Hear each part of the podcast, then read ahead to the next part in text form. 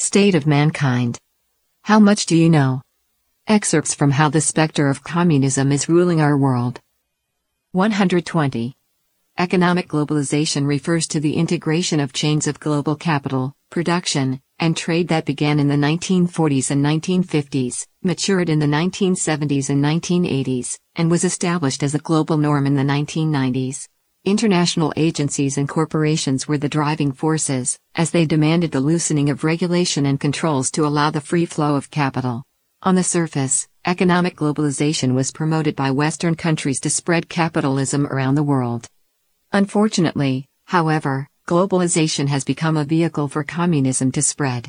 In particular, globalization has resulted in Western countries providing financial support for the Chinese regime, resulting in a mutual dependency between the capitalist market economy and the CCP socialist totalitarian economy.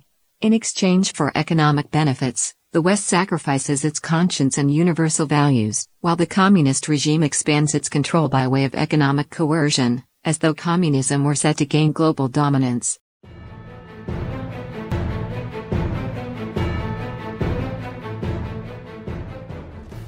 Globalization has transformed the global economy into a single large economic entity.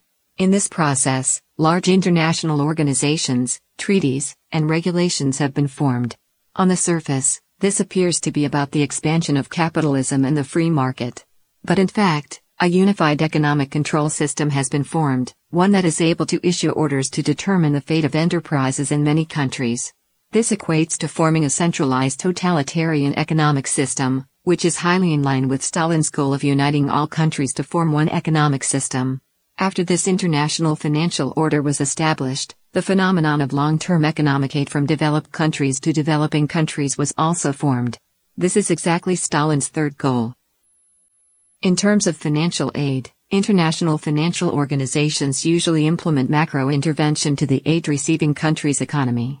The method used is dictatorial. It is not only forceful, but it also ignores the social, cultural, and historical conditions of the recipient country. The result is less freedom and more centralized control. American scholar James Bovard wrote that the World Bank has greatly promoted the nationalization of third world economies and has increased political and bureaucratic control over the lives of the poorest of the poor.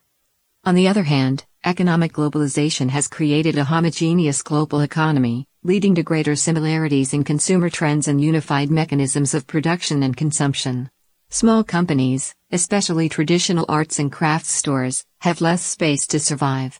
Many small companies and those associated with local ethnic groups have simply been wiped out by the wave of globalization. More and more people have lost the environment and feasibility to freely engage in commerce within their own borders.